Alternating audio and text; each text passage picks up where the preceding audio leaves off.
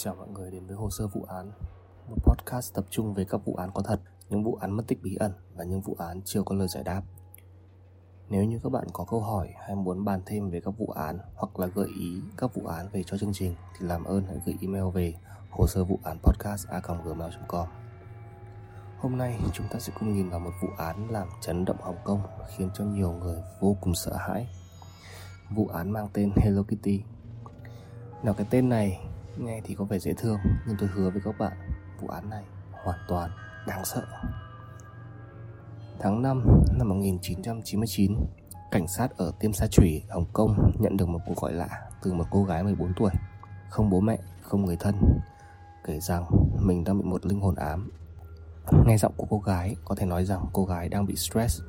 Nghe điện thoại, cảnh sát vô cùng bối rối vì không biết giải quyết những chuyện liên quan đến ma quỷ như thế nào. Cô gái kể rằng mình bị một linh hồn ám mỗi đêm.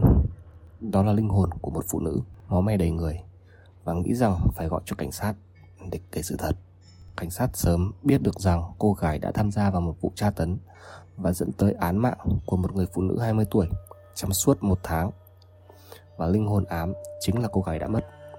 Tên của cô gái gọi điện thoại được giữ bí mật Và được đặt biệt danh là A Phong, 14 tuổi sự việc tra tấn kinh hoàng xảy ra năm A Phong 13 tuổi và A Phong không tra tấn cô gái xấu số kia một mình mà là thuộc một nhóm toàn đàn ông trong độ tuổi từ 20 tới 30 và là những người trong hội Tam Hoàng, một tổ chức đáng sợ. Và A Phong nói rằng đa số đàn ông tra tấn và cô ấy bị ép. A Phong bị kéo vào vì một trong những chủ mưu là bạn trai 44 tuổi của cô. Nạn nhân là Phan Man Nhi 23 tuổi, một cô gái ngành Bố mẹ bỏ rơi khi còn bé, sống trong nhà trẻ mồ côi và sau khi 16 tuổi thì đã phải ra ngoài sống độc lập. Phan Man Nhi làm gái, chơi thuốc và tham gia vào những công việc không mấy trọng sáng. Đồng thời, Phan Man Nhi cũng đã đẻ một cậu con trai, rất có thể là do một khách quen. Năm 1997, Phan Man Nhi 21 tuổi làm trong nhà thổ, có chủ và phải cắt phế, nhưng mà an toàn hơn là đứng đường. Trong số khách quen của Phan Man Nhi thì một vài thành phần ở trong hội Tam Hoàng. Phan Man Di biết nhưng vẫn làm. Một khách quen có tên là Chen Menlock Sau một đêm gặp nhau, Phan Man Di có ý định cướp ví sau khi xong chuyện. Trong ví có 4.000 nhân dân tệ. Sau khi biết mình bị trộm, Chen Menlock nói Phan Di phải trả mình 4.000 kèm theo lãi là 10.000 và nếu không làm được thì sẽ có chuyện xấu. Phan Man Di đã trả trước 4.000 tiền gốc và lãi thì để sau. Che Manlock không tin mình sẽ nhận được tiền nên Manlock đã gọi hai người bạn của mình là Phan Sinh Cho và Leo Wailun. 17 tháng 3 năm 1999, ba người nhìn thấy Phan Man đang ở trên đường lẩn trốn. Ba người liền bắt cóc lên xe, lái đến một căn nhà bỏ hoang, tường bục nát, bẩn thỉu, bắt Phan Man trả tiền hoặc tình. Manlock nảy ra ý định chính mình sẽ là chủ nhà thổ với một nhân viên duy nhất là Phan Man để cho bạn bè đối tác và các anh em giang hồ sử dụng đến khi hết nợ. Vài đêm đầu, Phan Man Nhi bị ba người đánh đập và xâm hại tình dục từ sáng đến đêm. Đánh bằng tay, sau thì dùng gậy sắt, đồ nấu ăn. A Phong kể rằng ngoài những trận đánh thì ba người còn bắt Phan Man Nhi cười và nói rằng mình đang tận hưởng, nếu không còn đánh mạnh bạo hơn. Trải qua nhiều trận đánh, Phan Man Nhi không còn đủ sức để phục vụ tình dục nữa, không thể đứng lên, di chuyển khách hàng trả tiền cho Menlock không cảm thấy Phan Manji còn đủ sinh để quan hệ. Và họ hỏi tại sao phải trả tiền cho Menlock trong khi có thể tìm nhà thầu gần nhất với những cô gái bình thường. Kế hoạch bắt Phan Manji làm công cụ trả nợ không còn giá trị, nhưng Menlock cũng không quan tâm, mà chỉ thích hành hạ, tra tấn một nạn nhân nữ. Khi không tra tấn, ba người sang phòng khác chơi game, dùng ma túy, không còn quan tâm tới cô gái đang phải chịu đựng về sau, những lần tra tấn còn trở nên ghê tởm hơn khi họ đốt nhựa đổ lên người Phan Man Nhi. Khi hết thứ để đốt thì ba người lại đốt thẳng vào chân của Phan Man Nhi khiến cô bị bỏng và không thể đứng lên được. Cô gái đã trở nên rất yếu. Khi tra tấn thì Phan Nhi có rất nhiều các vết thương hở và những người đàn ông này đổ gia vị, đất, đồ ăn, nước bọt, nước tiểu vào những vết hở, nhấn mạnh và trà.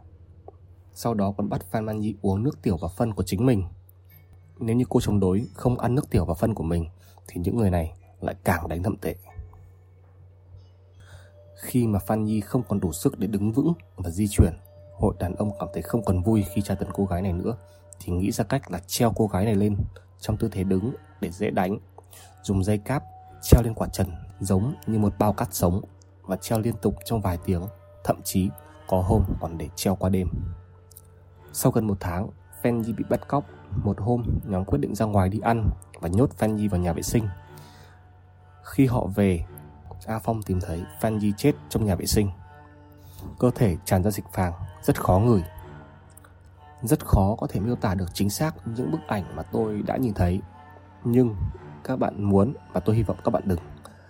Các bạn có thể tìm thấy những bức ảnh khủng khiếp đó trên mạng. Tới lúc này, cả nhóm rất sốc, không nghĩ rằng chuyện sẽ xảy ra nhanh như thế và sợ vì cơ thể sẽ bốc mùi hôi, họ phải làm gì đó để hủy xác. Cả nhóm bàn bạc và ngủ qua đêm, nhưng vẫn chưa quyết định sẽ làm gì với thi thể của Phan Nhi. Cho tới sáng hôm sau, Chen Menlock nói rằng không thể giấu cả thi thể ở một chỗ vì rất dễ tìm thấy nên phải cắt từng mảnh nhỏ. Chen Lock lấy dao phớ bắt đầu loại bỏ các bộ phận cơ thể. Theo tôi nghĩ đây là một hành động vô cùng man rợn một cô gái đã mất và họ còn hủy hoại xác của cô ta để không cho các điều tra viên có bằng chứng luận tội phá hủy hoàn toàn dấu vết. Sau khi lọc thịt ra, cả nhóm để nồi lên để nấu thịt. Một vài nguồn tin nói rằng trong lúc nấu thịt của Phan Nhi, ở nồi bên cạnh cả nhóm nấu mì để ăn. À, thật là kinh tởm đúng không? Sau khi nấu thịt, cơ và da ở trên đầu của Phan Nhi, họ lấy một con gấu nhồi bông, cắt đầu của gấu bông đi, rút hết bông và để hộp sọ của Phan Di vào trong đó, khâu lại. Theo tôi thì đây là hành động của những kẻ tâm thần. Tôi không nghĩ được rằng trên thế giới này có những người ghê tởm đến như vậy. Và bây giờ thì đến phần khó hiểu của câu chuyện. A Phang là người gọi điện cho cảnh sát, khai hết những gì mình đã chứng kiến. Nhưng theo phía của Menlock thì ba người đàn ông nói rằng đây chỉ là một nhà thổ bình thường với một công nhân duy nhất là Fan Yi và được sự đồng thuận của cả hai bên. Tuy nhiên, Menlock đổ lỗi cho Fan Yi là nghiện ma túy. Một hôm quá liều và chết. Cả nhóm thấy vậy thì hoảng sợ bởi vì Fan Yi là nhân viên duy nhất của mình bị chết và không muốn bị liên đới nên để xóa dấu vết thì họ đã phải chặt các bộ phận ở trên cơ thể của Phan Yi, nhồi sọ đầu của Phan Yi vào gó bông. Ngoài sọ của Phan Yi thì cảnh sát còn tìm thấy một chiếc răng ở dưới sàn và nội tạng ở trong tủ lạnh. Chính vì sau khi cắt bỏ các bộ phận trên cơ thể của Phan Man Yi, rất khó có thể luận tội bởi vì các bộ phận đều đã bị chặt và nấu, không thể xác định được độ chính xác từ lời khai của bất kỳ một ai nhưng việc chặt nấu một thi thể vẫn là một tội ác và rất đáng nghi ngờ. Vì không có chứng cứ trực tiếp để liên kết giữa cái chết của Phan Nhi và nhóm nên không thể cho đây là một vụ án mạng. Nhưng ba người đàn ông chủ mưu được xếp vào tội danh ngộ sát. Điên rồ quá có phải không? Ba người đàn ông bắt góc một cô gái, tra tấn, xâm hại tình dục qua nhiều đêm. Sau đó chặt các bộ phận trên cơ thể của cô gái đó để lên nồi và nấu. Tội danh của họ nhận được là ngộ sát. Ngộ sát có nghĩa là tai nạn dẫn tới cái chết của một ai đấy. Theo tôi, đây là tội danh không hợp lý để kết tội cho ba đối tượng trên. Cả ba đều đã bị kết án trung thân với cơ hội được bảo lãnh sau 20 năm. Sau đó thì nhóm đã phải đi gặp bác sĩ tâm lý nhưng không có kết luận về bệnh tâm thần. Họ đã làm những thứ vô cùng kinh tởm một người bình thường không bao giờ có thể làm như thế được mà họ không được xét vào tâm thần và tội của họ là ngộ sát còn về phần của A Phang là vì bị ép và đã đưa ra rất nhiều lời khai và chứng cứ cho cảnh sát nên đã được mãn hạn. Vì vụ án đã trở nên vô cùng nổi tiếng và trong cuộc gọi của A Phang có nói rằng mình thấy linh hồn của Phan Man Yi nên đã tạo ra niềm tin cho những ai tin vào ma quỷ nghĩ rằng oan hồn mới chết nên có nhiều ẩn khúc đã có rất nhiều nhóm tới nhà hoang để gọi hồn. Năm 2012, ngôi nhà bỏ hoang đã được phá bỏ. Và năm 2016 thì người ta xây dựng một khách sạn ở ngay trên hiện trường. Vụ việc xảy ra năm 1997 và bây giờ là 20 năm thụ án. Chen Manlock có cơ hội bảo lãnh khỏi tù bất cứ lúc nào. Một chi tiết nữa đó là con trai của Phan Manji bây giờ đang sống ở Singapore và không có kỷ niệm với mẹ của mình. Đây là một vụ việc khá là đáng sợ. Ba người đàn ông tra tấn một cô gái uh, vì một số tiền là 4.000 nhân dân tệ và với cái lãi là 10.000 nhân dân tệ. Điều này khiến tôi vô cùng tức giận. Tôi không thể tin rằng và tôi cũng từ chối tin rằng trên thế giới này có những con người nguy hiểm như vậy, có những con người man dợ đến như vậy. Họ đã lấy đi mạng người chỉ vì 4.000 nhân dân tệ. Và ngộ sát là bản án mà tôi cho rằng là vô cùng ngớ ngẩn. Có thể họ không có đầy đủ chứng cứ, nhưng mà để kết tội là ngộ sát và cho ba người chủ mưu tù trung thân nhưng có khả năng được bảo lãnh sau 20 năm. Đấy là một hình phạt với tôi thì không hợp lý.